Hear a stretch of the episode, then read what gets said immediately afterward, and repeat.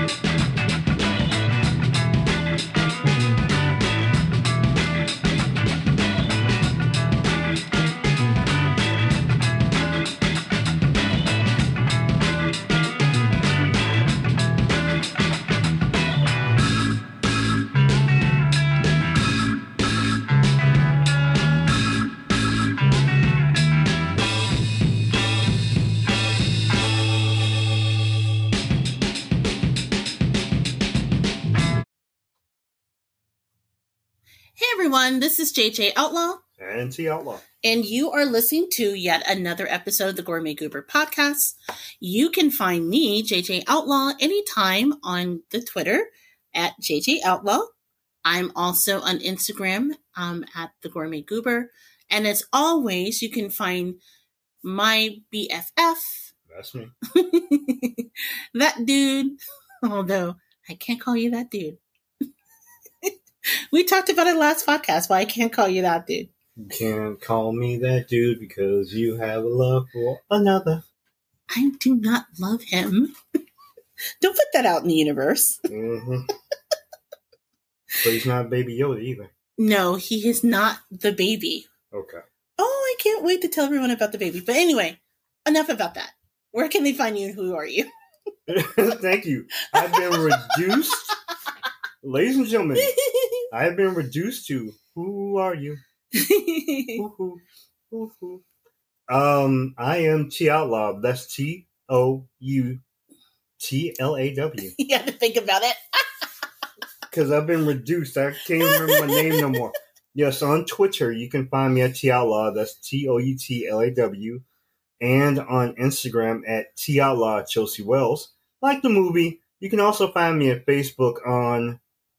Well, No, they can't. no, you know what? I've said it a lot of episodes. I don't like Facebook for a number of reasons, but if you are so inclined, because you know it's a huge platform, and I know a lot of people and your grandmama and your aunties and mm, everybody Uncle use it. Uncle Freddie, you know, Uncle Freddie and them use it.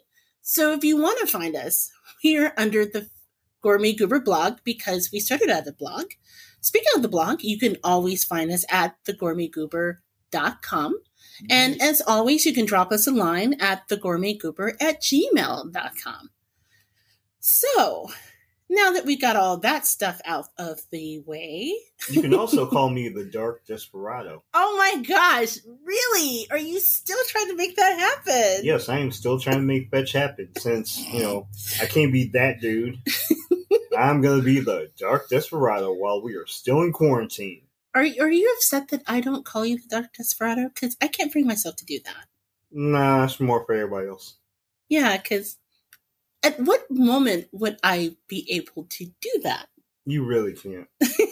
It's more for everybody else. You know, in the house, you just call me the overweight love is in the house. The overweight love is in the house. Okay. okay, so everyone who is listening, and hello, by the way, because we've been getting a lot of cool listeners. So bonjour to our Hello. our fans in France. Bonjour. Hello, newbies. so if you are so inclined and you run into Big Daddy, um, then yes, you can call T the Dark Desperado and make him happy. Continue. I'm sorry. I just I think that's funny. So anyway, it's brand new week. Um we are super excited to be back. It's been kind of a odd couple of weeks, shall we say?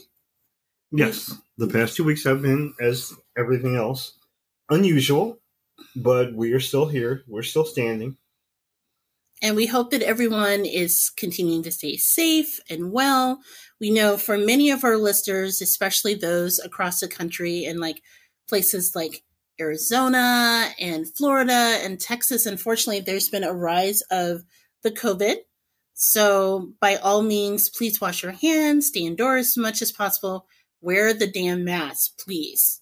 For the love of God, wear your mask and just stay safe because I know that we are in some hella uncertain times. And I know that the last podcast, we kind of got into it as far as how we felt about some of the changes that are going forth. And there have been a ton of changes since the last time that we recorded. Um, many of them positive, I have to say. And so we're really happy about that. Um, oh, it's good to see. For those who've reached out after our last episode and you know, voice your positive feelings about, you know, us getting real about what happened after the protests and things like that and how we felt and giving us the space and grace in order to kind of do some self care. Really wanted to say thank you for that. Um, that really meant a lot.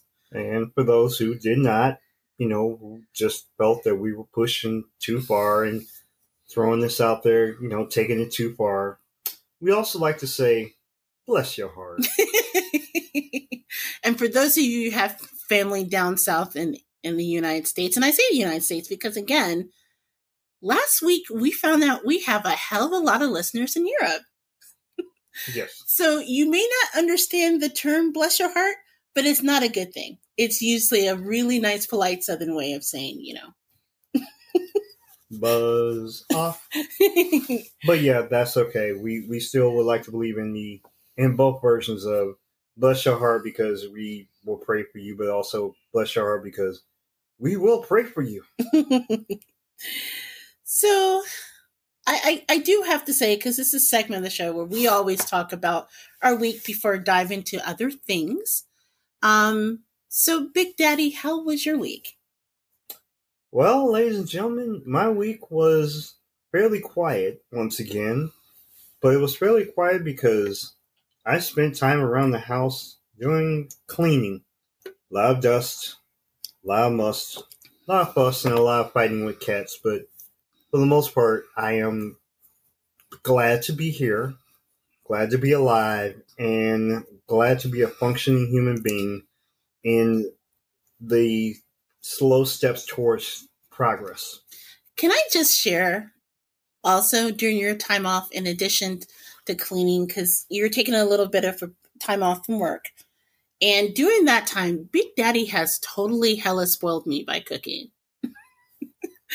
he has been throwing down in the kitchen, you guys. Like, I'm just like, wow, could he like do this all the time when we were married? Is it just now that we're in quarantine and we've just seen each other for so long? I mean, not, and I don't want to say that you've never cooked during the course of our marriage because you have. And I am really, really always inspired because I know that when we first met years ago, you said that you weren't that dynamic of a cook. Correct. In fact, the joke was that I used to tease Big Daddy when we first got together that like for example my family cooking was like an essential part of what my parents taught me how to do and not just because i'm a i was a girl like i have two younger brothers and they both can cook to a relative degree mm-hmm. um in fact one of my brothers benjamin he for a long time i had no idea how good of a cook he was until one day he like whipped up some breakfast and i was just like you sneaky motherfucker. You've been doing this the entire time and never let us know. But um, so yeah, I just assumed that everyone left into the world to learn how to cook. And then when we met in college, that was not so much for you. No, no, no. so we were friends forever. And then when we became more than friends and I started to cook for you, I teased you because I'm like, your mom and dad must have just said, go forth and find a mate who can cook for you. and did I go forth and find a mate that could cook for me? Yes, yes, you did. And you're lucky that I love to cook because I, I don't know if we talked about it on the show Once because again, jackpot. Thank you. I'm one of those people that like cooking is part of my love language. I don't know if you guys believe in that, but it's just like there are certain things that apparently people do in order to prove that they really care about someone. And for me, I think because of how I was brought up, that cooking wasn't just for sustenance, it's like a way to express how you feel about someone. So I'm like really thoughtful in like the the ingredients that I pick out and like the recipes and what is the first thing whenever I cook for you? I always ask, how do you like it? Because for me, to put all of that work and thought into it instead of just throwing stuff in a pan, if it, you, you're unhappy eating that, that makes me unhappy, right? Because I'm just like, I really want him to like this stew, or I really want him to love this new recipe. So when we first got married, it was just kind of like a functional thing for you, like, okay, here's the stuff on the plate. but since in the 15 years that we've been together, you have really been killing it as far as cooking. And especially this week, I'm just like, wow, I'm a lucky girl. and you're still alive. Yes, yes. Although it made me think, because when we first got together, I remember your mother, um, God rest her, because she was an amazing person. But she used to tell me all the time, like, you got him to cook. How did you get T to cook? And I was like, I just told my one cooking. you want to eat? Either you order or you cook something. Yes, that's exactly the way I went. I, I took it. Not to say that, yeah, I don't. I think like a guy who goes outside on the weekend and like barbecue grills. yeah. Yeah, I can throw it in. I could do my damnedest on the grill, but think about it. That's a weekend thing for me. And the rest of the week, I'm like, uh, this is a kitchen. What do I do in this? But I've gotten, I've tried, and this whole like I this the model of this podcast is how the goober feels about the outside world. The podcast for me, all these episodes is the model for me here is I'm on a food adventure because I'm the most closed minded cook or the close minded. Actually, I'm, I'm the Mikey of this group. They're like, Mikey won't eat it because I won't eat it. But I am slowly, piece by piece, learning. And this whole thing, this entire adventure is about learning. And that's how I am trying to mature. You know, I have to say also, kudos to you because remember when we first met and we were about to get married, right? Mhm. And I'm like, okay, this is a situation where I'm going to see you every day and I'm going to cook every day. And the deal was that I cook and then on the days off, you cook.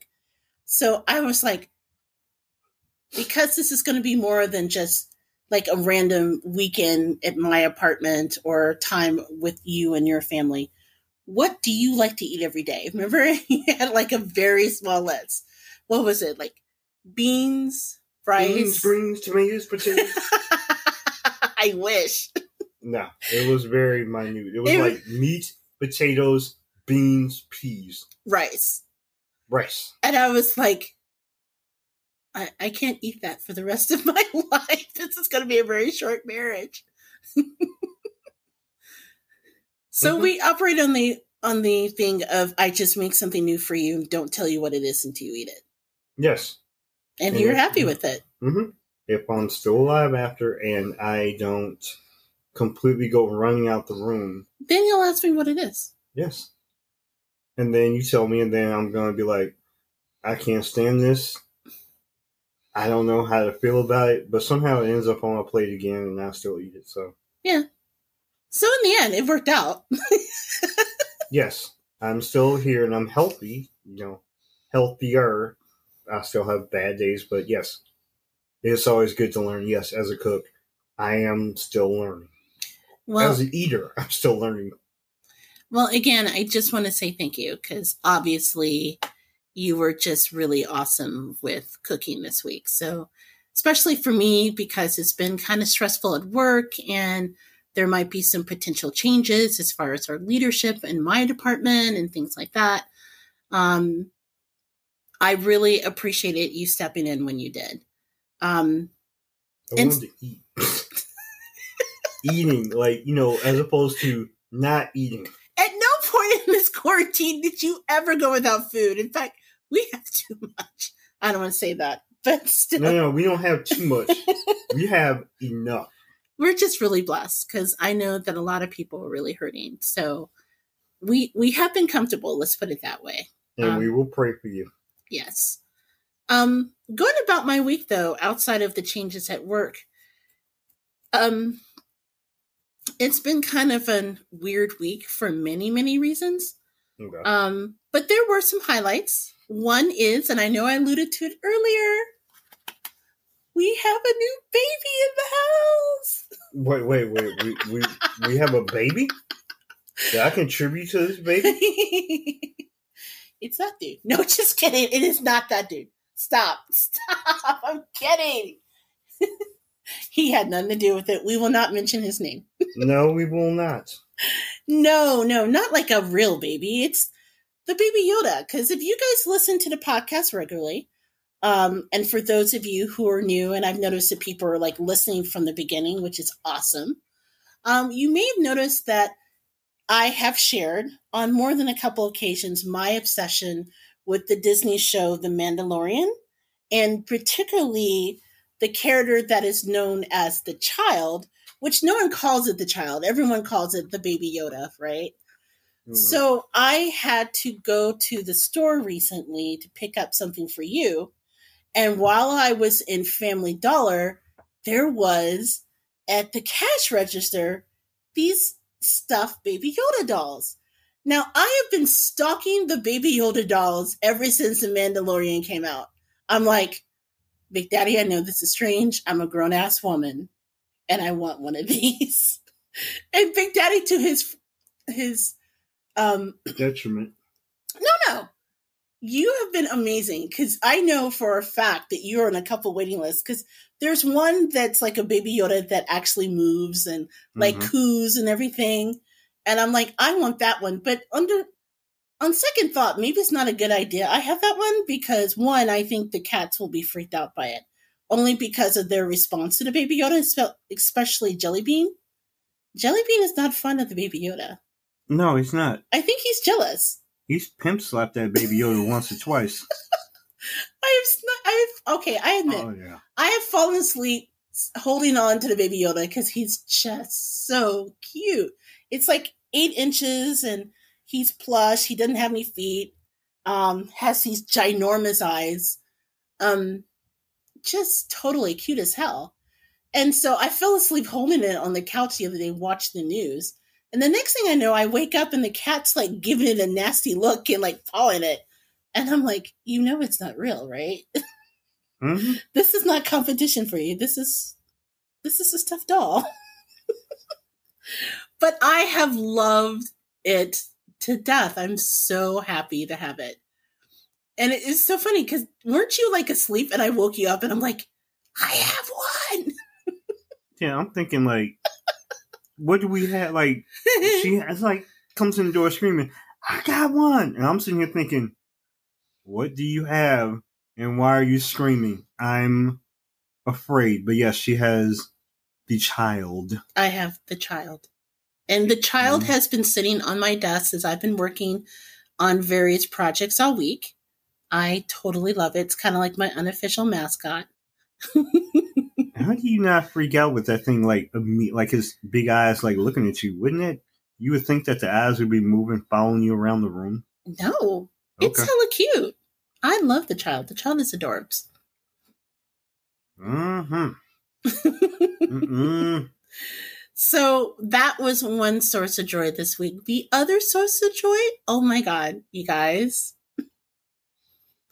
After years of trying to get Big Daddy to watch it, what?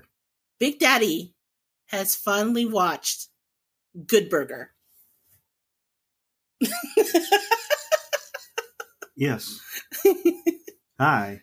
Welcome to Good Burger, home of the Good Burger how may I help you? No. Welcome to the Good Burger home of the Good Burger. Can I take your order? Okay. I got the last part wrong. Okay, so but anyway, I saw Good Burger. Yeah. For the first time after what 20, 20 something years of it being out. No, it's longer than that. It came out in 97. Because I remember because when Kenan and Kel came out, we were actually in college. Yes, we I were. was a, wait a minute, I was a, I graduated in 1997. I felt I made it across the, the stage, so I'm good. no, no, Good Burger is actually, you know, it's a spinoff of the Nickelodeon show Kenan, Kenan and Kel. Kel, which is a spinoff of all that. It's sad that I know that, and I'm hella old. I know, but I had younger siblings, so when I came home, we always watched it. And I have to say that a lot of the programming back then on Nickelodeon was not for children. Like seriously, if you guys ever seen Rocko's Modern Life, that show was dirty as hell. That was not for kids. Mm. But Kenan and Kel was just mature enough that it kept my attention and it was hilarious. So when Good Burger came out, I was in grad school and I remember watching it and it was just the best. And I just got obsessed with it. So years later, I was trying to convince you, come on, you gotta watch and Kel. And you just never did. And I, I remember just dozing off once again. You know, now that I think about it, I spent a lot of time dozing off on the couch this week. But I remember waking up and you were in the middle of watching Good Burger. And Yeah. I was like so super psyched. I'm like, oh my God, did you turn to it? Was it intentional? Was it just on? Mm-hmm. Because it's one of those movies like Pretty in Pink and other movies that I I just drop everything and watch. Because is it stupid? Yes. Is it really ridiculous? Yes. Is it amazingly funny? Yes. yes, So, Big Daddy, did you like Good Burger? yes, I did. I, I very much enjoyed it. I will say that because of it was a Saturday night drop, because of everything currently that is going on in this country, in this state, in this city, that watching the news for X amount of hours was draining me. I've had bad thoughts, and you just, my sister has always given me the indication that sometimes you just have to step away and put your mind into something different. And I just decided to flip around and I came across Good Burger, and upon the prompting, the mini prompts of the Gourmet Goober in the past about checking out Good Burger, I decided, you know, I'm going to take a spin at it. And I saw, you know, when I turned on, it had uh, in the intro Sinbad um, as the teacher, and I was like, okay, me and I love Sinbad as a comedian from way back in the early '90s.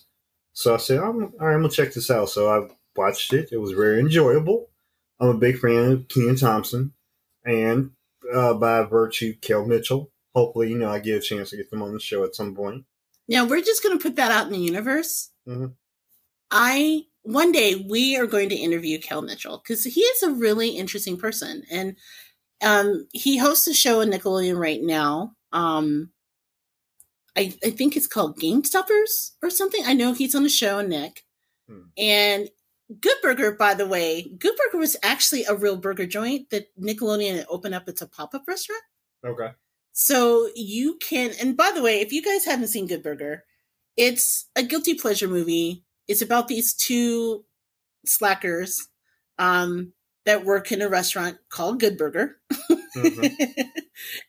and it becomes really popular because the Kel character um, is named Ed, and Ed has a secret sauce. And there's another burger called Mondo Burger that is trying to steal Kel's secret Ed's secret sauce. Look at you whipping out the, you know, the plot line to Good Burger, like off the top of her head. You know what's really weird? I never realized until now how much Good Burger is like SpongeBob SquarePants. Okay. Okay, first of all, please don't think any less of me because yes, I have seen SpongeBob SquarePants a number of times. Too late. Although I have to say, when I was in, did it come out in college? I remember one time hanging out with in grad school, and I had gotten drunk, and I was watching SpongeBob, and it was the funniest thing ever. Watching sober was really kind of weird. And no, I don't get drunk very often. To be honest, I was I'm allergic to alcohol, So when I say get drunk, I had an O'Doul's. That's enough for me. Mhm. We'll talk about that later. we'll talk about that later in the show. But yeah, um, if you're not familiar with SpongeBob SquarePants, first of all, get your life. It's really a great show. But second of all, seriously, if you are like overdosing on news and just the craziness of the coronavirus and things going on with the protest and you know with police brutality and things like that i'm a big firm believer in watching mindless television so spongebob for me is right up there with um Anything on Ratchet TV? anything on ratchet tv yes that's true. Um my obsession with nailed it on netflix. And of course the regular show which is totally the most crazy show in the world. And again not for children. I'm convinced the regular show is not for kids. But yeah spongebob is up there.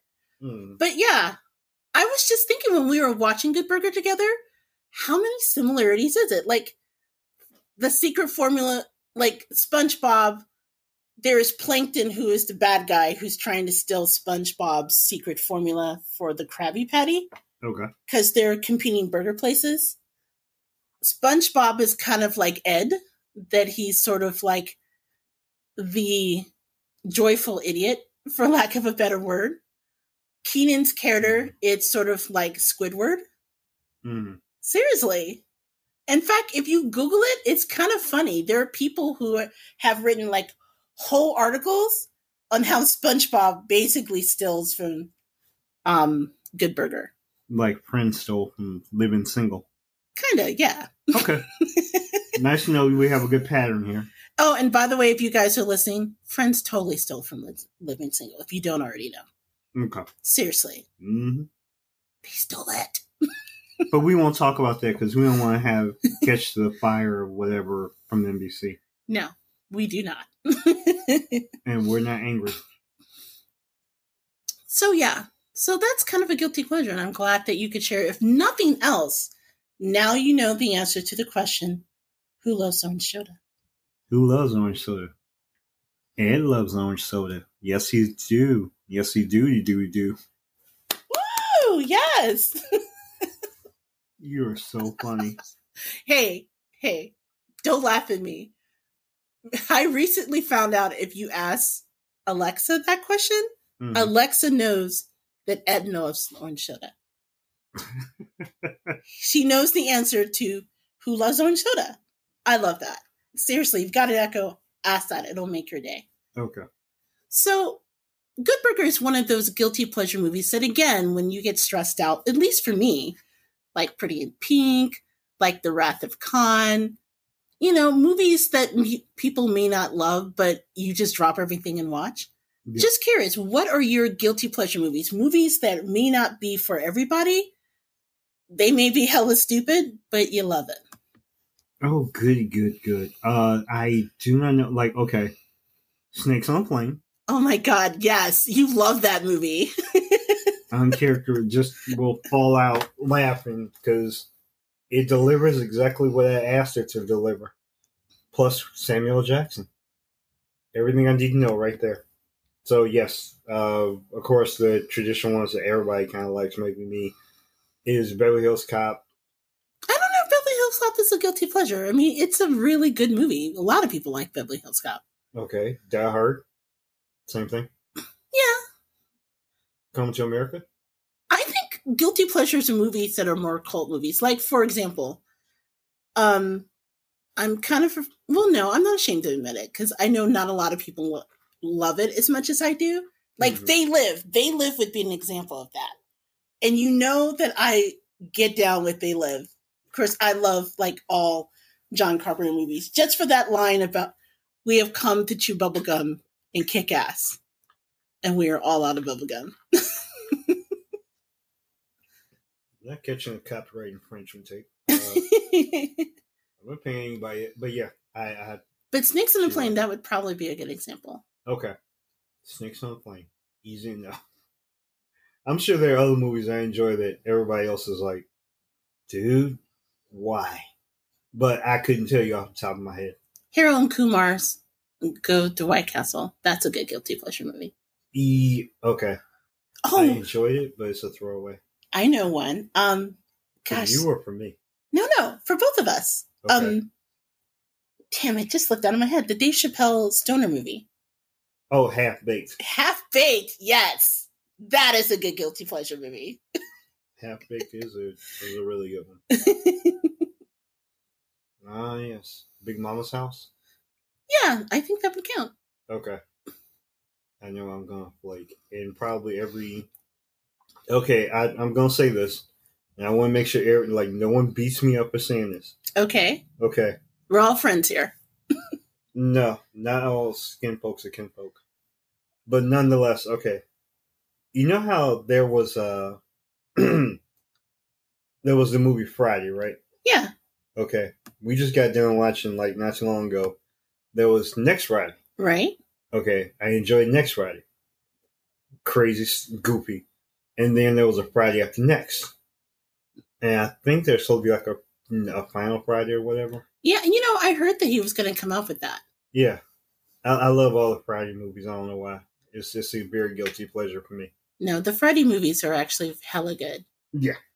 You know, another good guilty pleasure movie I love, although I didn't like the series quite as much, was Buffy the Vampire Slayer. If I nothing because Mm. the guy died at the end. Mm, is this the one had Paul Reubens in it? Yeah, and Paul Reubens like took forever to die. Yeah. that was the best. mm-hmm. Mm-hmm. Okay, I admit one of the guilty pleasures, even though it's dumb as hell, I actually think Soul Plane is kind of funny Wait, in an embarrassing sort of way. you liked Soul Plane? Kind of. Okay. Although I could do without the Tom Arnold or those other characters. I think that was pushing it way too far. Okay, I, I, I I'm learning because I did not know that because I kind of like Soul Plane, but it's outrageousness. But yeah, I didn't know you liked Soul Plane. Yeah. Okay, so does this mean I, you know, get to admit that I like Madea movies? I don't think there's a shame in liking Madea movies. Okay, I admit I I like Madea movies. I know that after a certain subset of them, I don't need to watch any more Madea movies, but I, I do enjoy watching Tyler Perry put on the wig and the, and the outfit and act as Madea from time to time. No, actually, the Madea movies are kind of funny. Although I have to say that one, I mean, the Boo movies, I didn't watch the Boo and Madea movie, and I'm actually shocked they made two of them. hmm But Yes, they did. outside of that, yes, some of those are actually pretty good. Although I have to say, what was the one where there was the wedding? Um, it wasn't the first one; it was the second one with the two sisters. And remember, the one sister threw hot grits. Oh, at Carlos because Carlos was casket sharp. Yes, Shout out to Blair Underwood. No. and they like switched out, like, "Oh, well, I'm not going to marry him today," and the other sister's like, "I want to get married," and of course. Like they had that ridiculous wedding where they had like Johnny angels Gill- hanging, from the ceiling. Magically, Johnny Gill shows up and starts singing. angels hanging from the ceiling. Ah. Glass and you know like shimmery everywhere. And of course, the biggest lie of all, the wedding dress that was meant and fitted for one sister fit the other sister, even though they're not the same body type. No, there was clearly an, another like four or five inches and I maybe know. like you know 15, 20 pounds there. Not no no dig on the height uh, the weight, but yeah, it's just they definitely were different. Oh my Ladies. god. I remember remember we actually saw that in the theater Yeah, and I was pissed cuz you're like, "Wait, of all the audacity in this whole scene, like the children hanging from ceiling and being serenaded by Johnny Gill, the thing that really ticked you off about the scene was the dress?" And I was like, "Yes." Because anyone who's ever gotten married and gotten your dress made, you know that shit is like altered to you. That just didn't magically happen.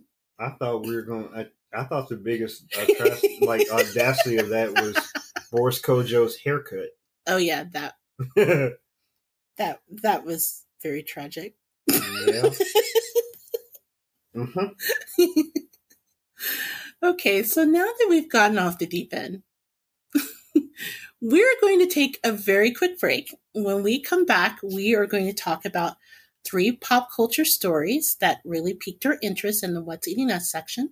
And you're listening to the Gourmet Goober podcast. We will be right back. Hopefully.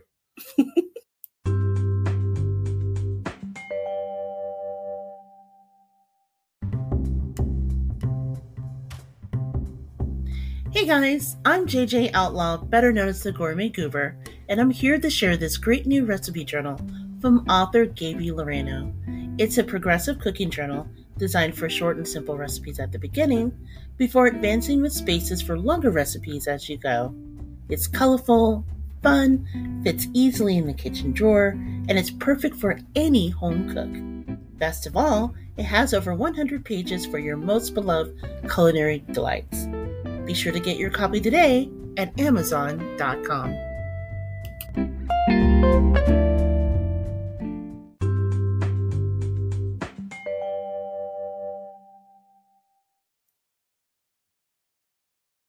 Hey everyone, this is JJ Outlaw. And T Outlaw. And we are back with the Gourmet Goober podcast. This is the section where we talk about the intersection of food and pop culture we affectionately call What's Eating Us. And this week we have three stories um, that we thought were really super interesting, and we decided to share it with you guys. Cool. So, one thing that everyone is actually talking about is um, a recent thing that happened in San Diego. And you guys may have heard about this. It was um, a barista at a Starbucks. The gentleman's name is Lennon Gutierrez. Okay. And so what happened was that, first of all, in the state of California, because we know there's different rules across the country. Well, in the state of California, it's actually required now for people to wear masks in public, and that includes all restaurants and cafes. And that's just, as we all know, to prevent the spread of the coronavirus. So when Lennon Gutierrez, he was working one day at Starbucks, there was a woman that walked in, and he politely asked her, Hey, you know what? If you I'm going to serve you, you're going to need to wear a mask. Well, she first of all, according to Gutierrez, yelled at and was very indignant about the idea, stormed out the restaurant, and then she came back, demanded to know his name, and took a picture of him and she posted it online. So she actually did it as a way to kind of like shame him, I guess, for like encouraging him to follow the rules, which is a part of his job. Okay. And she said, Meet Lennon from Starbucks, who refused to serve me because I'm not wearing a mask. Next time, I will wait for the cops and then bring a medical explanation. Bring a medical explanation and call the cops just for going to Starbucks. Because he was doing his job, because it's the rules. It wasn't like it's something he came up with. Mm-hmm. According to Gutierrez, what actually happened was he was assigned to the front cash register. He asked her if she had a mask, if she could put it on. She says, No, I'm not going to need one. I was going to show her the paper that are, we've been provided that required face masks, but we can still help. But then that's when she started cursing. She actually called people in the restaurant as sheep. And then that's when she came back and decided to try to shame him and taking a picture. She even said that she's going to call corporate and started cursing everybody for good measure and left, right? Right. Well, as you can imagine, her attempt to shame Lennon really didn't have the effect that she wanted. It backfired, didn't it? it majorly backfired. So when news like this got around, people were like, dude, what are you doing? He's just doing his job. And so someone kindly started a virtual tip jar um, as a GoFundMe page. To date, and I believe it's like been five days now since this first happened, they've raised over eighty thousand dollars for Lennon. Eighty thousand dollars. Yes, isn't that awesome? This boy is halfway working his way up to owning his own Starbucks uh, store. Um, I would think so. So when he found out about it, he was really, really grateful, right?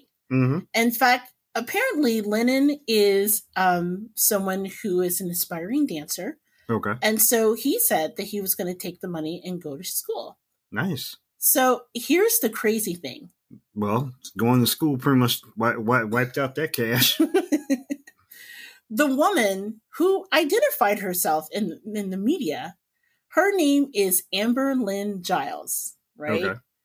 Amber, who has been giving the loving nickname, and I say that sarcastically, of Starbucks Karen. oh, Starbucks Karen. They Starbucks. Karen not only said that she was in the right, but now she is demanding part of the money. What?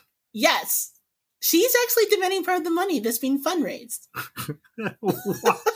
Why? She thinks she's entitled to it. Oh, because her flame up basically gave him recognition. I just think that's hilarious that she she actually has the audacity after trying to put this poor guy on blast. And the only thing he was doing was his job. And now she's going to demand the money. Like she's just gonna walk in with a camera crew. Uh, excuse me, I demand half your stuff. I want half of shit right now. half of shit. Eddie, I want half.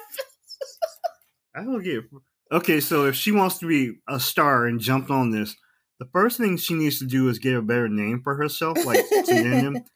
You know, Starbucks Karen ain't gonna get it. Like you couldn't call yourself like I don't know Starbucks Susan or Starbucks Stacy. Oh, I like Starbucks Stacy. Yeah, I'm like if you're gonna get like you know, you know a uh, a mayonnaise name, you might as well you know come up with like a good new one as opposed to all these like you know toss Karen on everything else. No, but yeah, half. No, well, I guess maybe not half, but yeah, you're now she wants the money because of the foolishness she started. What I want to know is I mean, first of all, because I've read somewhere in some reports she's actually threatened to sue, but this was not his doing, right? It's not like he decided to shame her. Mm-hmm. And so, on what earth could she possibly think that she's entitled to any of the money? Well, okay. She literally like I, I don't okay. I'm not trying to defend said lady or what was the lady's name? Amber Lynn Giles. Okay, first of all, that was your first mistake. that sounds like the name of a bad porn star. But uh nonetheless, okay, I will say that, you know, the nicest way to put this, like the song says, you know, yeah, I basically started all this shit, and this is the motherfucking thanks I get. But at the same time, so a dude whose name is a lot better sounding than yours basically got did his job. I'm hoping became employee of the month or the year, and rose himself. You know, basically pulled himself up by his apron strings and became a uh, a star. And now she wants the cash. Mm, I don't think that's gonna happen, but thanks. Well, here's what she said. Um, a couple days ago, she was interviewed by the local NBC affiliate. Um, she claims that she's entitled for some of the money because of defamation of character and slander for the guy who created the GoFundMe page. Even though, no offense, again, you're not entitled to that. Defamation. She claims that, you know, someone had said that she had threatened him. I just called him out on his actions. She actually said she's getting death threats, which, again, I'm not really sure that I believe, but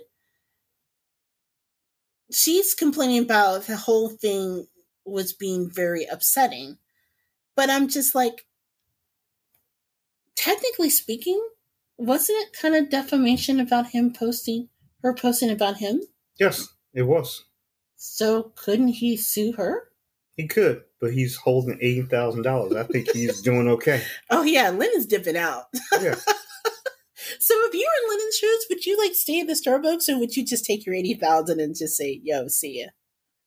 I, okay, I don't know. I'm willing to say if if they're willing to, if it tops off at like a hundred thousand, then I would dip. Otherwise, I mean, work as for as long as you can stand it, and then yeah, definitely work on your uh is what type of dance is he uh studying.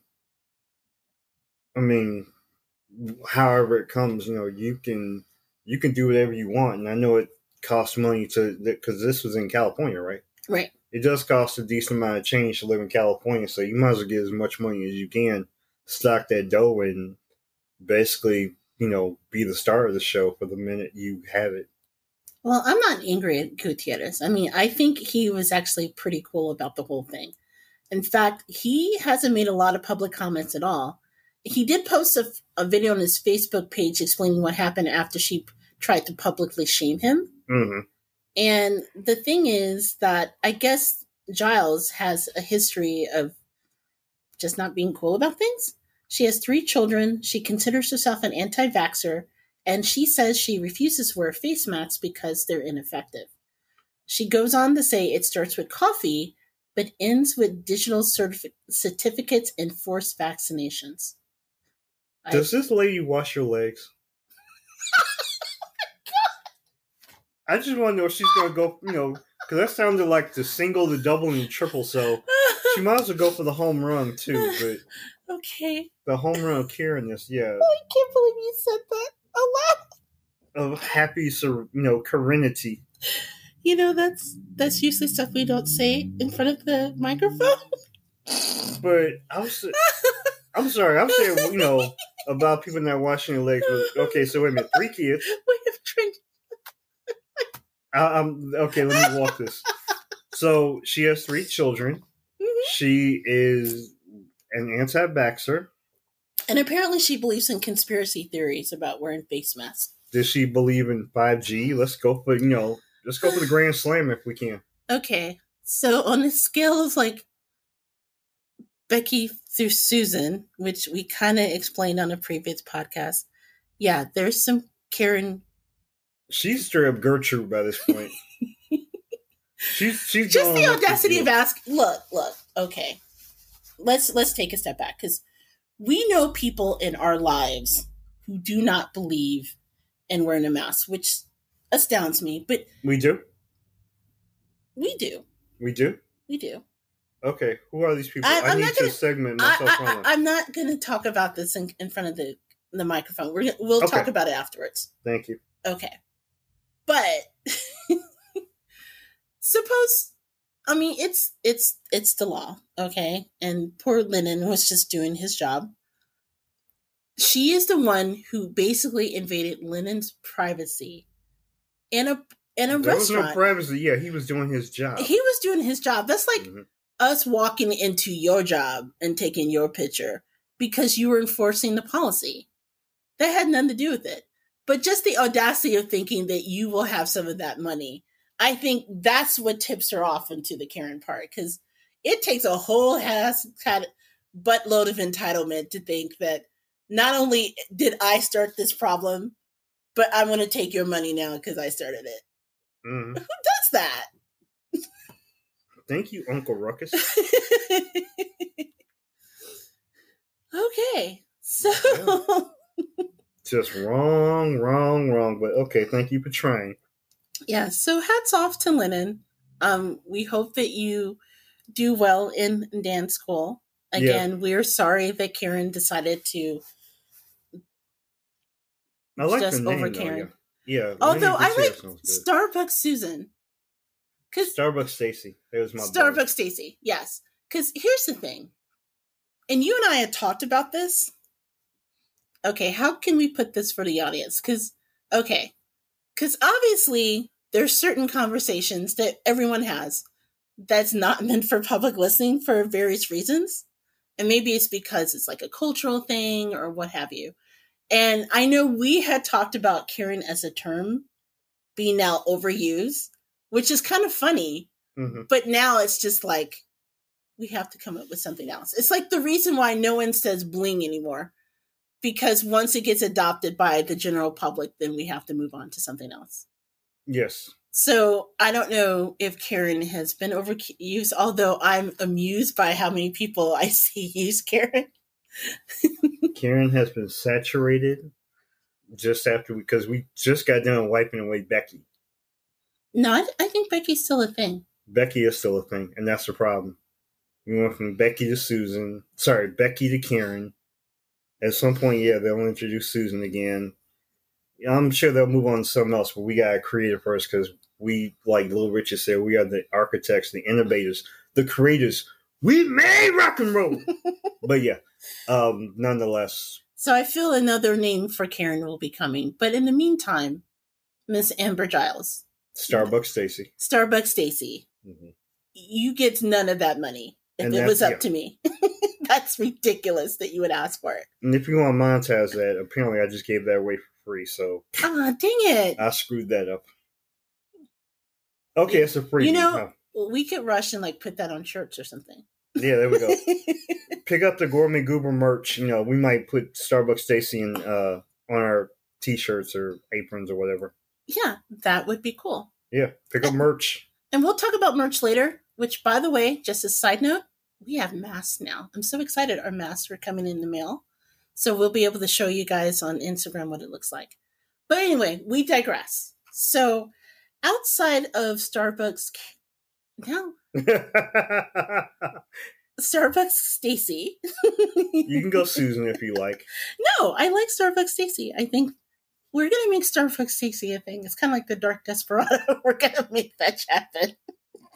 Hey, once again, if I had an echo, Dark Desperado. I need to have theme music behind it too. I'm gonna work on that. you should create merch with says Dark Desperado. Don't think I haven't thought about it. Really? Yeah.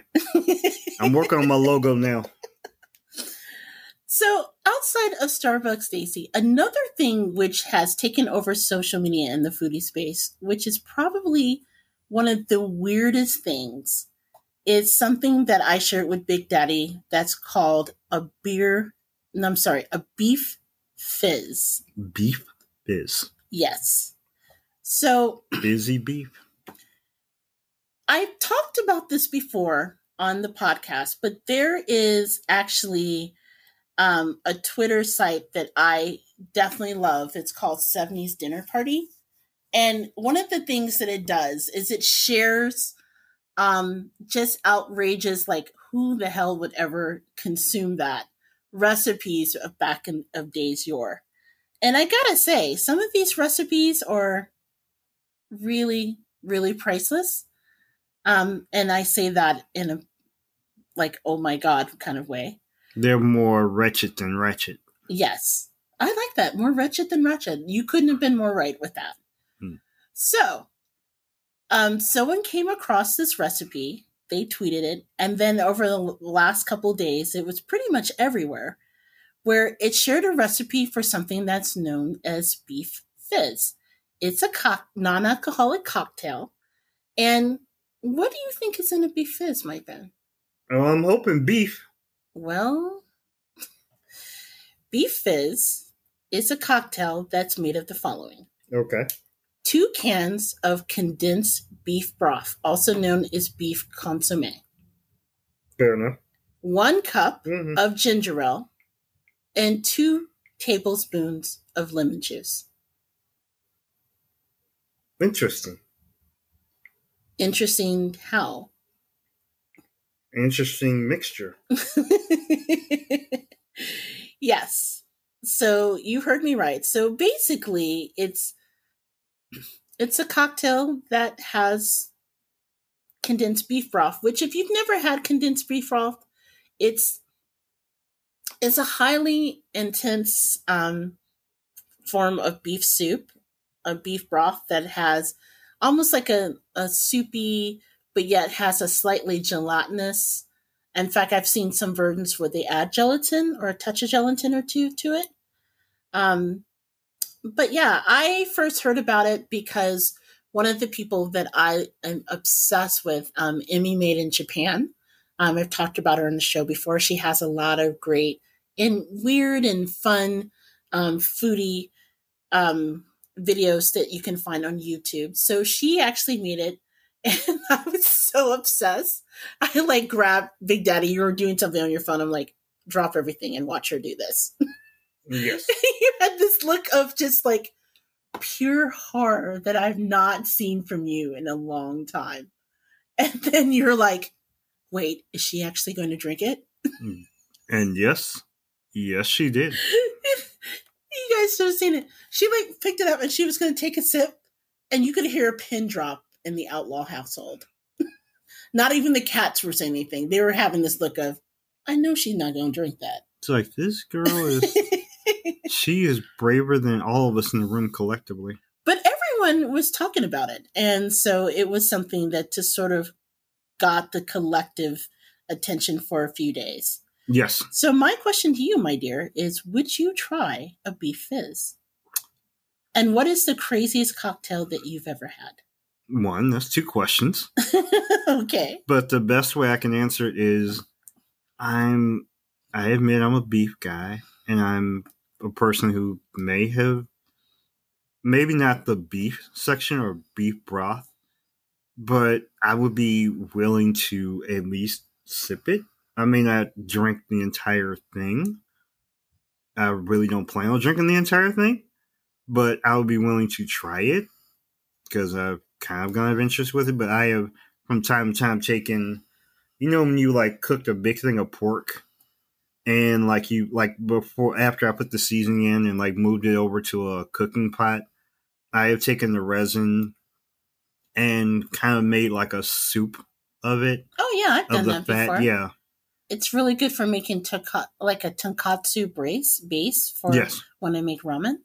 Yeah, I admit I have taken that and like sipped on it from time to time, but that's kind of considered like soup as like a food and not so much a drink that I would put any kind of uh, collective thing in a blender and drink it. That's not my type of get down. But I guess in terms of the second part or the second question to that, I have had cement mixer, which I believe had lime and Jägermeister and I have also had uh to my remembrance this goes back to college we didn't have a name for it but my roommate uh wanted to put together something because we had nothing better to do because we were hiding out from the RA who I ended up marrying Okay, first of all, I don't need to know that. Okay, that's okay you, can't write me up but nonetheless my roommate I knew just- you were drinking in your room. Okay, you were just. I never caught you unless you're dumb enough to show me, Mister. Invite me to your fridge full of alcohol. So anyway, to answer your question, uh, my roommate at one point concocted this drink where we had uh 100 proof Southern Comfort. Oh my god! I believe it also had Mountain Dew, Seven Up, and I want to believe it was a lemon or I like I at some point he'll probably call me and actually get me right with this, but he put all this together in a jug and drank it. Ew. I believe there was another alcoholic beverage in there, but I couldn't remember. But I definitely remember Seven Up, Mountain Dew, Hundred Proof Southern Comfort. I want to say Firewater, but I don't believe it was Firewater. It might have just been straight vodka. And threw this together in a jug and drank it. And he's still alive to tell us about it, but I don't know what his liver looks like. But the one thing I introduced to you was the uh what was the smoker's cough. Okay, first of all, that sounds like the most disgusting thing in the world. I just read it. And- I didn't and- drink it. And to be fair, all of it sounds gross because I don't know if I've shared on the show my weird thing that I'm allergic to alcohol. I think I mentioned in the first segment, I might have touched on it on a previous episode. Where basically what it is, is I don't have enough enzyme that most people have to break down alcohol to metabolize it, which means that O'Doul's, which is non alcoholic alcohol, which still has 0.05% content, it's enough to get me wasted. Like seriously, I've gotten white girl wasted off of that. this you are also the person who got white girl wasted off of I made mudslides and put them on top of ice cream. These are the same mudslides, you know, that you get at TGI Fridays. That was just a mixture that I put a little bit on top of some ice cream and served it to like my little god sister, who's at that point was probably like fifteen, maybe. And the goober got really wasted off that. But I told you about that. Like I can't even eat food with alcohol in it. Like there's a mm. very unfortunate story that maybe I'll share with you guys one day that involves a tiramisu that I had the misfortune of eating in the middle of a sales meeting that I had literally just gotten a commendation for. Let's suffice to say the tiramisu at Harry Caray's when they reopen it very much so has alcohol in it. I was Mm. not aware of that until I took a bite. Oh, you're gonna learn today. Yes, I'm very good friends with a friend of mine who has a picture of me face down in a taxi as a result. So I'm gonna have to take your word for how how alcohol in general affects people. But the smoker's cough, going back to that, I still can't believe this is a thing. And what was in it again? See now I forgot. I want to believe it did also have Jägermeister in it. I thought, although I don't know if there's Jägermeister in a cement mixer, I thought it was just like no, cement mixer. Maybe I did. Okay, maybe it was the smoker's cough was the one that had the. Because I Oh. know, like, uh, sorry, the cement mixer involves a lime. Okay. And the cement mixer involves some kind of. So the smoker's cough shot. Dear God, that sounds gross. Yes, it, it is. Okay, I remember. you guys, a smoker's cough shot and Jägermeister and mayonnaise. That's what it is. Jaeger, mayonnaise. To the mayonnaise brothers. Who and the bloody hell would drink that? Oh, I can. I so want to say it, but I cannot. Okay, we're gonna leave that be. That sounds like something that would go back to Starbucks, uh, Stacy. yeah, I have a feeling Starbucks Stacy maybe have had a, a smoker's cough or two. That's what where the three kids came from. Well, I have to say, outside of the smoker's cough, which probably takes the cake is one of the weirdest. Um, after hearing the beef fizz, I was just curious about what are some other unusual cocktails that are out there, and I have found some doozies. So, Metro, um, Like UK. PCS. Okay. actually in 2016 had this article of 10 of the weirdest and most disgusting cocktails and where to buy them. So, number one is a cocktail called the Sour Toe. The sour toe. Yes. So, this is a cocktail that you can find in Yukon, Canada at the Sour Cocktail Club. But at least they're nice about it. Canadians are always really nice about things. Yes, but this story is truly horrifying. So, what this is, is actually consists of a dehydrated and amputated human toe. Uh, The first toe, which troubles me because is there more than one? The first toe is said to belong to a miner and rum runner named Louis Liken, who lost his frostbitten appendage amputated in the 1920s. Liken preserved it in a jar of alcohol in his cabin for memories, because I guess whatever. And roughly 50 years later, supposedly in 1973, Yukon local Captain Dick Stevenson found the jar containing the toe while sure. cleaning the cabin. Captain Dick brought the toe down to the sourdough saloon and he started putting in drinks of those who were brave enough. Who the hell? You know what? This toe right here, this wretched looking t- gnarly toe, Mhm, you know what really would rock someone's world is to stick it in a drink. Who the hell? That's like putting a worm in some tequila and letting it sit for days upon days. Okay, I can almost tolerate the worm, but a toe? Dude, it's some random dude's toe in your drink. It's the Jeffrey Dahmer drink. Now, you can actually put the toe in a drink of your choice. So I guess there's not. You choose it? No, no, no. There is something that's called the deep sea that you can get in London at a bar called the Nightjar. Okay. And the deep sea is a drink that contains vermouths, ocean bitters, absinthe, seaweed wrap, something called Bols Geneva, Geneva, Okay. and squid ink. Like real squid ink, which I Yes. thought was kind of poisonous. Actually, no. In fact, there are a lot of foods that are made with squid ink. Supposedly, um, there is like a burger that you can get where the bun is very famously black because it's made with squid. Now, obviously, you shouldn't have like large doses of it, but Mm, mm, but yeah, mm, no. No, once again, computer says no. no. There's actually a drink that's called the Bur- Bubble Bath Martini. You can find this in London as well. A lot of these places are in London, but again, this is a UK paper. Yeah, they drink a lot of special things over in London. So, this is actually a drink that's served in kind of like a little bathtub shaped um, container. It actually comes with a little rubber ducky, which I think is adorbs. Okay, that's cute. but it is a lavender flavored liquid with a touch of rose and poppy seed cold infused vodka, and the bubbles are made from bubblegum. Okay, So it's made to look like that. a good bubble bath. Mm. There is the Forever Young. You can get that particular drink in London as well, in a place called the Langham Hotel.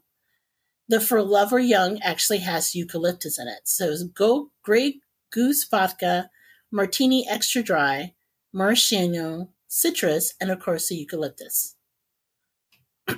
There's something that's called the Aunt Roberta. And of all of these drinks, I think the Aunt Roberta is I could actually, if I could drink. It's 100% alcohol, so it would kill me like five times over. Okay. But suppose I didn't have that weird malady, I'd probably drink it. Um, with it, it comes with gin, vodka, brandy, absinthe, and blackberry liquor. You can find it in Alabama. hmm There's actually a drink called the pea, The pea. the pea and tonic. Okay, I'm, I'm, I'm. Am I going to be afraid of? Do I need to settle myself like with some alka seltzer before I listen to this? no, no, it's not as bad as it sounds. It actually has um, actual peas in it. Okay. There's the Mohawk that comes with tobacco syrup. You can find that in San Francisco. Something called the Lagavard. Oh gosh, I'm so sorry if I messed this up. But the Lagavard Caesar. Okay. And this is actually similar to the beef fizz. So this one has chicken stock, tomato sauce, poutine sauce, chickpeas, and vodka.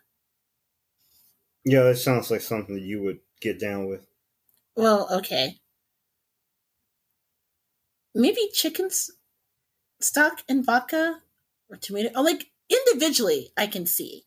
Hmm. Although, as someone who loves poutines and have talked about it many times on the show, the idea that someone would do that to poutines really hurts.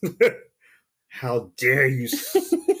you surmise yourself and sacrament yourself upon the great poutine. How dare you besmirch poutine? How dare you?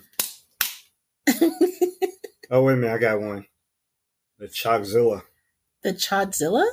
Yeah, which is like taking chocolate syrup, Okay.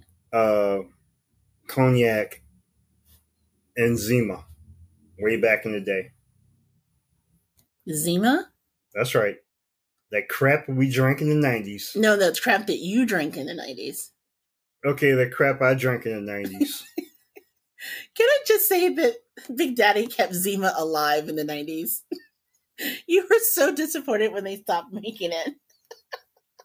Shut up. I'm still minute. I think they still have it in some stores. I think they brought it back. Hmm. Now I'm intrigued. but yes, I'm about to go get me some Zima, some cognac, and some chocolate syrup. We're about to make things happen. Wait a minute. I should rename it the Dark Desperado. Oh my gosh. You know, since we're talking about renaming things, Mm, the last story would probably be of interest to you. Because as we know, as a result of some of the changes that are put into effect, um, once people, um, for lack of a better word, have started to realize some of the inequity that exists in society in various things, um, such as you know, the indignity of having to go to school as I did when I went to um, the University of Southern Mississippi for grad school, only to literally live in a place that's named after the first Grand Dragon. Um, the first Grand Dragon. uh, I mean, the first I know, was- Grand Wizard Okay. of the I was like, wait, I was like, ooh, the last dragon. Okay, if it was named for the last dragon, I wouldn't be so mad. Okay, Okay. Bruce Leroy County would rock. Yes, it would. But sadly, it's not named for that. It was named for Nathan Bedford Forrest, who is kind of a horrible person. Actually, side note, did you know the mascot of the University of Southern Mississippi used to actually be Nathan Bedford Forrest? Was he the rebel? No, no, that's uh, what was the rebel? Like Mississippi State? No, the Mississippi State was a bulldog. No, Miss. Okay, the rebel was Ole Miss. Yes. even Ole Miss got rid of the rebels. Yeah. And rumor has it, because I didn't know about the Nathan Bedford Forrest thing until I got there, because when I got there, they were the Golden Eagles. Okay. They had changed their name because basically the NCAA is like, look, we we we we can't be giving you money if you're like named for a Klansman. Y'all y'all gonna have to change your mascot. So they finally did. They were shape problematic. But anyway, um, with all the changes that a lot of people are really awakening themselves to, and I'm doing things such as taking down statues, the city of Columbus, Ohio, um, or I believe they're in the process of removing the statue of Columbus, um, Christopher Columbus, which I'm very happy for for a lot of reasons. I'm not going to go into the details. We could go down a very slippery slope basically, for those of you who don't know, beyond the history books, Columbus was kind of an asshole. And the way that he treated the Native Americans and the indigenous populations that were here, um, he was sort of, he was way different than what he was portrayed on in our history books. So as a result, the city of Columbus, righteously so, I believe, are trying to change that um, as far as removing the statue. You mean like they're going to change it to the, you know, the flying LeBrons or something? they should. But anyway, now that the Columbus mayor, um, Andrew Ginther, has pledged to take down the statue, okay. people in the city has decided that that is not the only part of Columbus legacy that has to go. So there is now a change.com petition that is going around to rename Columbus from the name Columbus after Christopher Columbus to Flavortown in recognition of Guy Fieri's efforts in his home. The conversation was started by a gentleman by the name of Tyler Woodbridge, who lived in Columbus for over seven years and believed the removal of the statue is not enough. Even though it's my favorite city, I've always been a bit ashamed of his name, he recently told CNN. Okay. And so he wants to up, uh, uplift Fieri because he says he's an extremely charitable man, citing the fact that he's raised over $20 million for restaurant workers amid the pandemic. He's officiated over 100 LBGTQ weddings, which I didn't know, which is side note, hella great. Yeah. And this type of optimism and charitable works embodies more of what Columbus, Ohio is, rather than the tarnished leg- legacy of Christopher Columbus. So, up to date, there have been over 50,000 people as of June 23rd who have signed on to the petition to change the name to Flavortown. Flavor Town. Flavortown. Messing around. in Flavor Town. All right, I'm, I'm thinking of the city song now. So, what do you think about that? I mean, I guess I'm cool with it. Does this mean that Flavor Town is going to get a statue of Guy Fieri with the spiked hair and the shades on the back of his head? Okay, first of all, that would be one of the best, greatest statues of all time. Matter of fact, it should be, it'd be cool if you know they had like Guy Fieri in his like drop top, you know, with the hair the way it is, with a bag of was it guys grocery games, like you know bags in the back. I'm thinking of the statue, like yeah, but Flavor Town would be interesting. I guess I would visit Flavor Town if you know Columbus became Flavor Town. First of all, I think that would just be kind of funny. And you know what? Other people are signing on to it too. Like Bud Light actually reached out when they found out about this. So Budweiser, when they found out about the initiative, they offered to supply free Bud Light seltzer for the people of Columbus should the name officially be changed to Flavortown. I'm not really sure if that's enough of a of a Little push. of a push. Like, what do you think would be like a proper incentive? Because it's not even Bud Light; it's like Bud Light seltzer. Like, I don't drink, and even I think that's kind of a weak thing.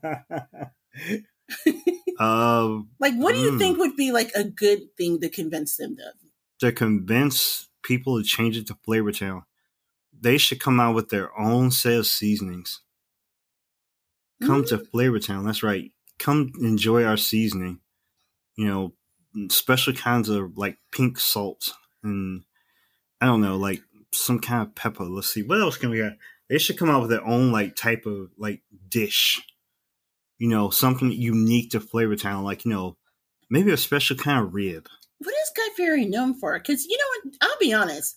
Mm. I've never personally had any of his recipes. I've seen his um the what's it called the grocery game show. Yeah. And then he has to show this right now where it's not him cooking.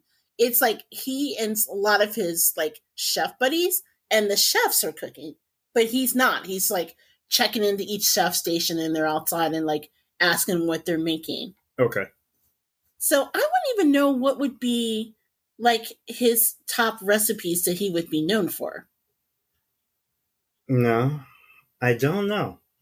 But that would be something that maybe God needs to like, you know, come back to Flavortown and create something.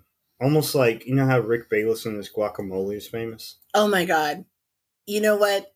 Seriously. Maybe There should be a place name for Rick Bayless because you know me, I have actually stood in line for his guacamole. I have seen people fight over his guacamole. maybe that's the truth. Hold on now. Let me think about this for a minute. Maybe if Guy Fieri went and talked to Rick Bayless and came out with Guy Fieri's like Gaz guac.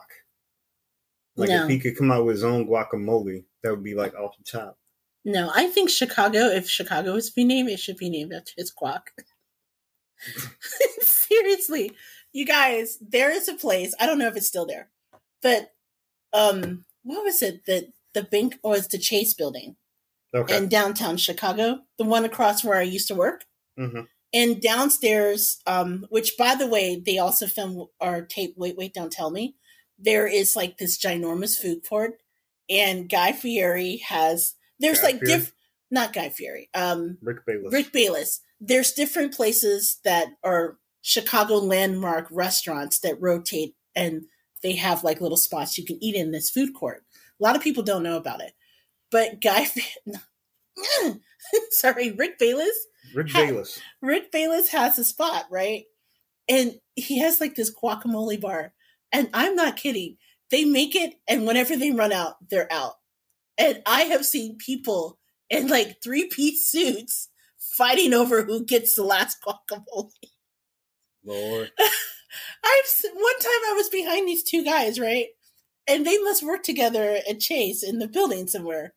And I, from what I gathered, one of them worked for the other guy, because the guy in front was the employee, and he reached in. He's like, "Dude, you get the last of the guacamole. You are so fired." and they were both laughing until he looked at his boss. His boss had this look of, "I'm not kidding." Put down the spoon. Wait a minute. It was kind of like the uh the commissioner in like uh Beverly Hills Cop is like, is this the man who took the guacam the very last of the guacamole from the Rick Bayless joint?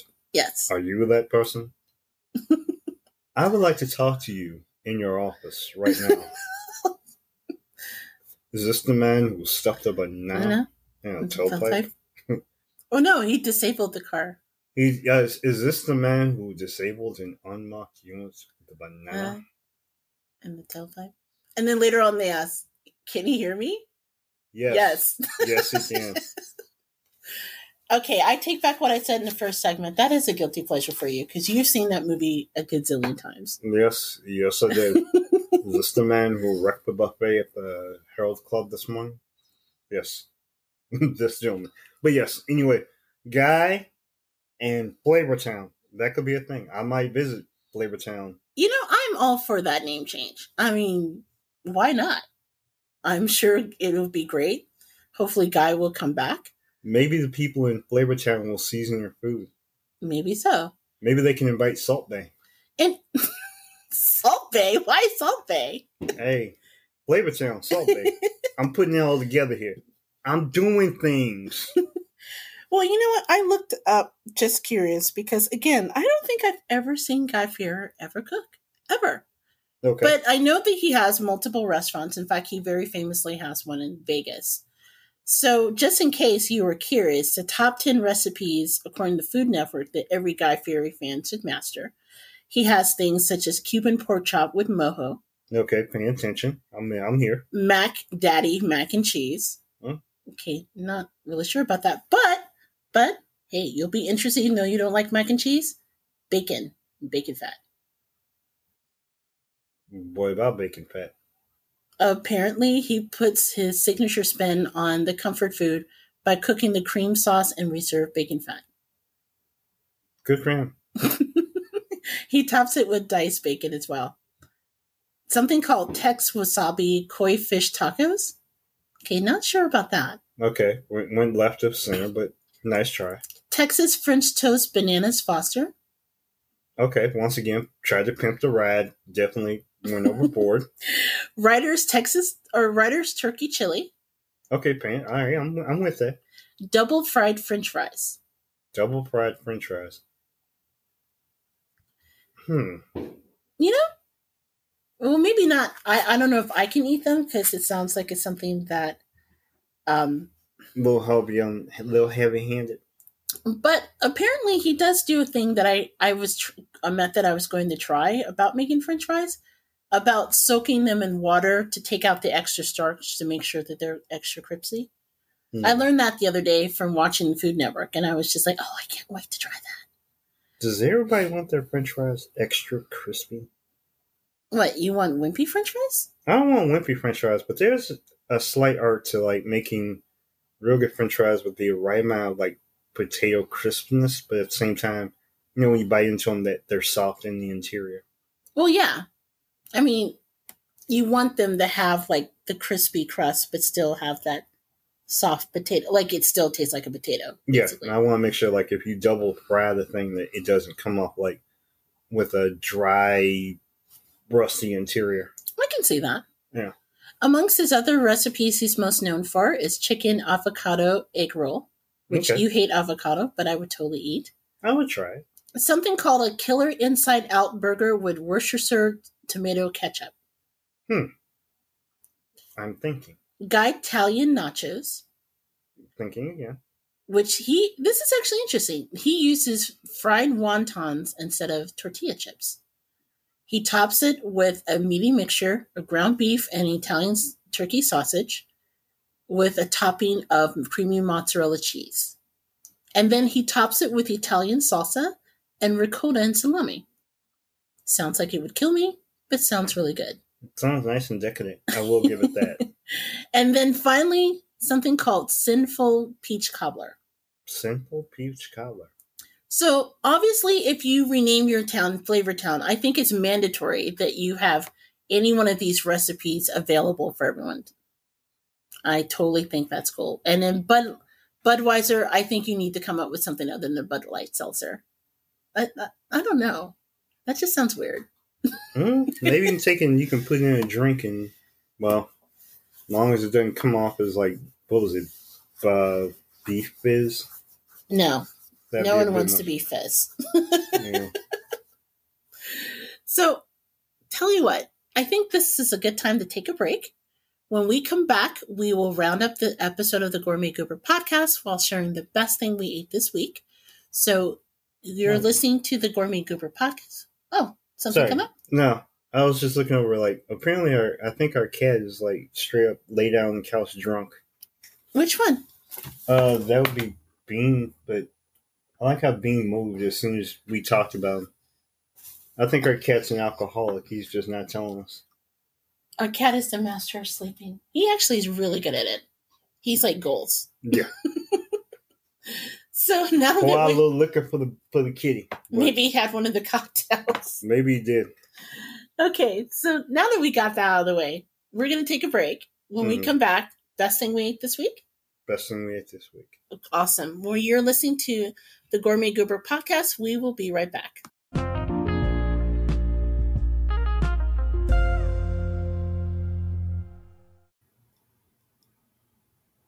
Hey guys, this is JJ Outlaw, And T Outlaw. and we're the co hosts with the Gourmet Goober podcast with a very important question.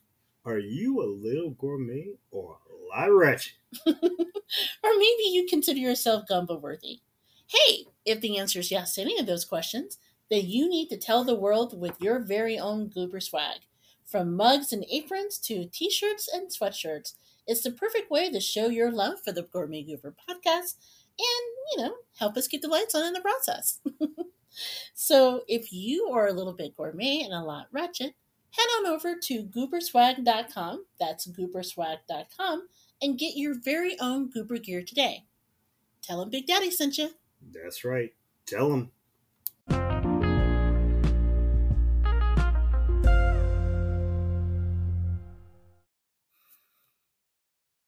Hey everyone, this is JJ Outlaw, And T Outlaw. and we are back for the last segment of the Gourmet Goober podcast. Um, before we go into the last segment where we share the best thing we ate this week, a little cleanup note um, based on the last break that you guys hopefully had a chance to listen in. And that is that from time to time, we get questions as to how to support the Gourmet Goober. And because we have been blessed lately to get a lot of new listeners, bonjour, friends. Bonjour. we wanted to share the ways that you can help grow what we affectionately call Gooberland. So there's a couple different ways you can help us out. Big Daddy's favorite way is to hit up Goober Swag. That's right. I'm about to get on my knees like James Brown. Please, please, please, please buy our swag. That's right. So gooberswag.com is where you can find all of our merch, um, from t-shirts to mugs to aprons, because, you know, we like food. Yes, we do. We're healthy. yes. Um, but now we even have masks as well. So if you wanted to support and grab some goober gear, you can go to gooberswag.com. You can also hit us up by going to Spotify or well no, they don't take reviews in Spotify. I think right now it's just simply Stitcher and or Apple Podcasts. Force Spotify to do it. Love us, Spotify. I don't think Spotify is set up to do it. That's the thing. And what I was saying was you can give us a five star rating to help people find us, um, the Gourmet Goober. And what we are going to start doing is, I admit, I'm going to steal something from another podcast that I really love, which, by the way, if you guys aren't listening to the Black Guy Who Tip podcast, please do, because they're a whole lot of hilarious. But they actually read their five star reviews on the show. So, as long as it's a good review, which means, you know, don't say Big Daddy's sucks the toe in the sour toe cocktail. I'm sure you he does Mm-mm. not. Yes, you're allowed to say the you know my melodious voice and horrible singing. you know, call him the dark desperado and make him happy. That's right. But yeah, giving us a five star review is a simple way, um, without any dollars whatsoever, in order to support our podcasts and help her grow. And then lastly, I know that we actually got asked recently if we have a Patreon page. And the answer to that is no. However, we are working on something super cool, you guys. So hopefully soon this summer we can roll out our Patreon, um, where we can kind of give some really unique stuff by way of, you know, giving thanks to those who support us. But in the meantime, if you would like to put five on it, Or six. or six, or you know, whatever you want. you can do so um, if you go to the gourmetgoober.com. There is a link um, that's there that said support us. And you can actually, we have a partnership with this really cool company called Kofi, K O F I, and you can hit us up and buy us a coffee. So, Wait a minute. Whose coffee are we buying? well, they would be buying us the coffee. They'd be buying us the coffee? Yeah. What would they be buying me? Well, that would be us. What would you like them to buy you? So if you're willing to, you know, Maybe I shouldn't have asked that question. you know, my TV is getting a little old, and or you know, you know we now have a baby Yoda in the house, so you know he eats a lot. the baby Yoda does not eat. It's a stuffed toy. Hey, Do not run off our new listeners, okay? I love them. so, anyway, we're just going to ignore Big Daddy's request for a TV. But those are the three ways that you can support us. And as always, we thank you for listening. And now, on to the part that everyone loves, which is the best thing we ate this week. And that's where we share like the restaurants, the recipes, the hole in the wall, anything that got us grooving, um, culinary speaking wise. And then we wanted to share with you. And as always, we put those in the show notes. So if you happen to be in the area, although um, we try to go outside the Chicagoland area, as you can imagine, we're sheltered in place. So that's where we're kind of isolated to. Um, that said, um, we really wanted to give you an opportunity to try it for yourself. So you can just find out in the show notes if you're in the locale. So, as always, Big Daddy, we start with you and sharing the best thing you had this week. So, what would you say it is? What would I say this? So anyway, back to the goober swag thing. and the TV. So Maybe like, I shouldn't have welcomed you into that conversation. even if you want to hook a brother up with like I don't know a, a can of Diet Pepsi, you know, I'm always willing to Dude, no one is giving you emergency Pepsi. one Diet Pepsi, trying to keep my girlish figure. Okay. But two, uh, the best thing I ate this week, uh, ironically enough, comes from my spotted GI.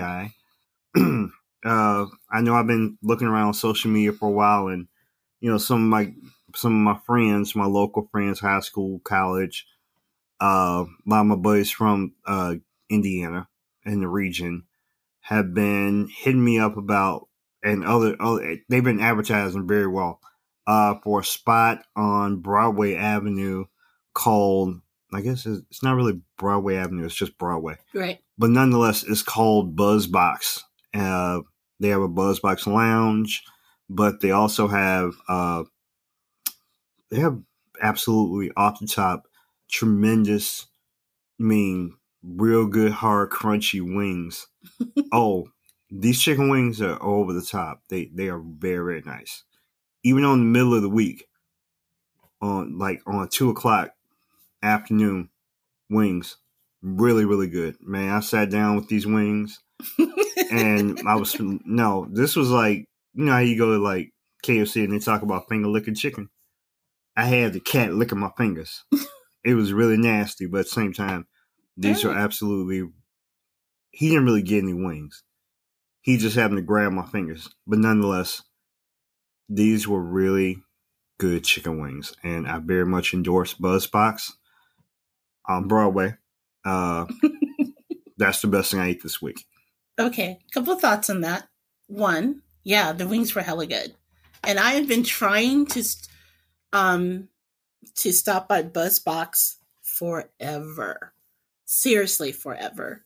And so when we finally had a moment, and we're just like, you know what, we're just gonna like drop everything, and just like venture out from the shelter in place and go there, because it's been hard for me because before the the Rona, I worked really crazy hours. Yes. And I think I've shared on the podcast before for those of you who just started listening, where for me, where I worked um in greater Chicagoland, crossing the border from where I live in Northwest Indiana, literally it took anywhere between 45 minutes and two hours to get where I was going to work each way. So by the time I got there, I was either too tired or they're closed or things like that. So yeah, so when we finally had a chance to stop by, oh my gosh, their wings are the business, I have to say. Yeah. And tight. we, just as a side note, you know, we should totally do a show on wings because we have been hitting up since we've been in the Rona mode. We have been having some really good wings lately. Yeah, all I really care about is like being able to get the biggest piece of chicken. But yes, you would think going into this that would be like a really big, you know, wingman. But no, for some reason, it, it was just a thing. But yes. Yes, Wait, you that- weren't always a wingman? Because when we first met, your mom used to hit us up where I would come by and visit, and she would go by the Ponderosa, which I think is so cute. And she would get like the big thing of wings. Yeah, the 50 pack of wings. Right. So Oh, that wasn't always the case, or did she just start that when I came over? No, she started. Well, you were her favorite daughter in law. I was her only daughter in law. Hey, take a compliment. Eat cake in me. But no, uh, it. I was not really started off as a as a huge wingman. I was just happy to get any piece of chicken because my dad always got the big piece of chicken.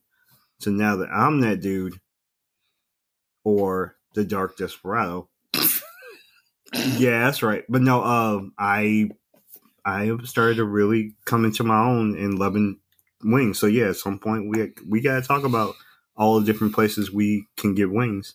what do you think makes a really good wing? What makes a really good wing?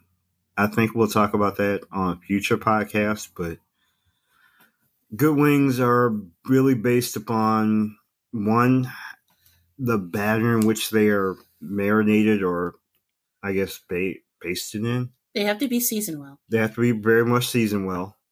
Uh, they can't just be randomly thrown in grease that is, you know, was five minutes, you know, ago used for fish or, you know, some other like fried food, but it has to be a good solid base. But I know we talked about, I have a thing about, I want my, my chicken to have a decent crunch on the outside and very tender skin on the interior. Right. I'm a big fan of that. And my mother was always a, a person who, whenever she would call Ponderosa or other places, and when she would ask for a set of wings, she would always ask for them to be fried a minute longer. Sometimes in my mother's case, she would be like, listen, if you're generic, I want you to fry it two minutes longer just to make sure you get a good, you know, good hard sear on it and good crunch. I was never that person, but yeah, I do recommend that you cook it well, that there's no evidence of pink, but I really like a good soft chicken on the interior, but a solid crunch on the outside. But yeah, it really, yeah, the biggest thing is how it's marinated and how it's seasoned. But I also like to defer to the gourmet goober because the gourmet goober doesn't always go hard, hard on her like crunch of the chicken. But for some reason, you have this thing about like when you baste it or marinate it on buttermilk, it always has a, an interesting taste when it comes out. And I gotta admit, the interior is so soft that almost the bone tends to bend on me. You know what it is? Um, it's the buttermilk. Yes. I I was taught by uh, my aunt Verna um taught me how to um really make incredible wings when I was living in Mississippi and going to grad school. So actually if you go on our website, you can even find the recipe. It's kind of like an old family recipe um called Cousin Verna's.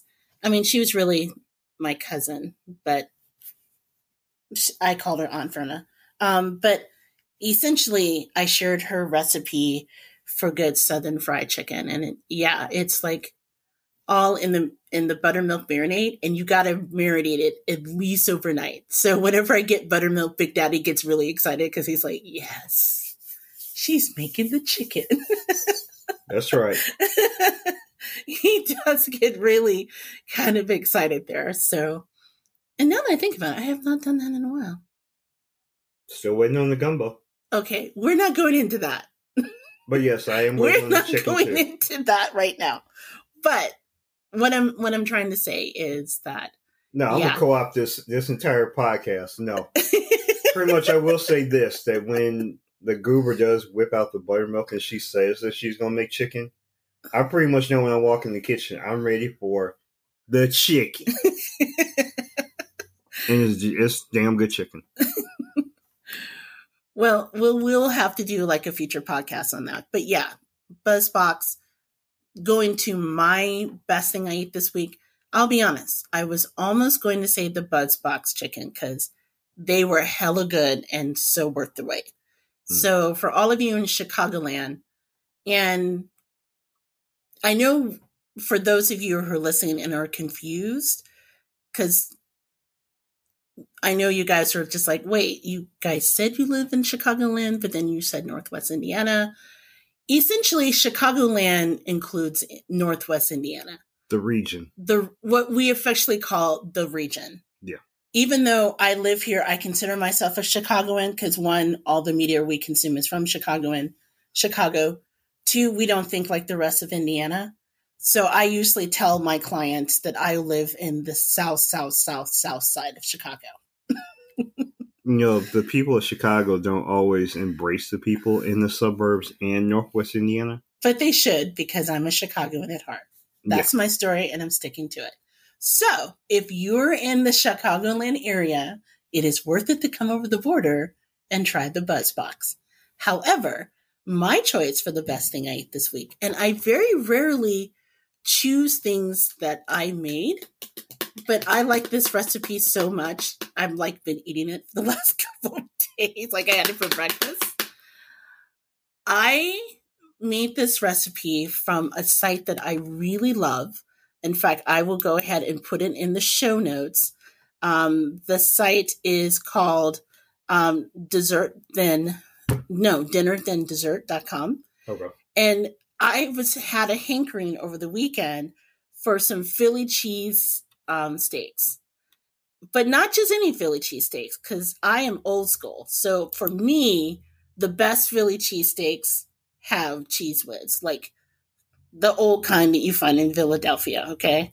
She wanted the no. She wanted like the straight up Geno's and Pat's type. Oh yeah, steaks. my my way is the Pat's way. Okay, with with the Cheez Whiz. Mm-hmm. So I was like, dude, I'm just gonna buy the stuff and make a Philly. And then I got hit by that COVID 19 beef price for skirt steak. And I'm like, I'm not paying $20 for that. So I was like, I wonder if I could make something similar um, with ground beef. And I found this really great recipe for um, Philly cheesesteak sloppy joes. Okay. Which I made last night and they were hella good. And and I found something better than the Cheez Whiz. Yeah. Velveeta makes this cheese sauce that it's like next level good. So I know it sounds incredibly processed and not very fancy, but I tell you, make that recipe. I'll put the recipe in the show notes instead of the provolone, though. I mean, if you can do the provolone, but if you want to eat it the Pat's way, which in my opinion is the only legitimate way to have a Philly cheese sandwich, then you skip that provolone that they talk about in the recipe that's chopped up, right? And instead top it with the Velveeta cheese sauce or the Cheez Whiz. You will totally get your life and it will be worth it. Okay. I will say that I, Tiala, endorse this message. but two, as a fan of Geno steaks in Philadelphia, we have the Geno's community. The Geno's community? Of the Geno's community are saying, hey, we like your cheesesteaks. We're intrigued by, you know, you, you know, your your your way to like adjust it and go opposite from the Cheez Whiz, but still like, you know, you're a big fan of the Cheez Whiz, but come on man. Geno steaks with that good grease on it. Tight. Look, I'm not fighting on Geno steak. Mm. They're good. And I don't even remember the first time I had a Pat's cheesesteak. But all I know is when I bit into it, I'm like, this is the business. Now, is this as good as a Pat cheesecake? No. Nothing beats that. That said, it is hella good. so I do recommend it. So if you guys make it, you know, email us at thegourmetgoober.com, hit us up on social media, let us know how you love it. I'm telling you though, if you make it, it'll get your life. And it's definitely a lot less cheaper right now than skirt steak. So there's that. Cool. so, you guys have listened to yet another episode of the Gourmet Goober podcast. Big Daddy, where can they find you online?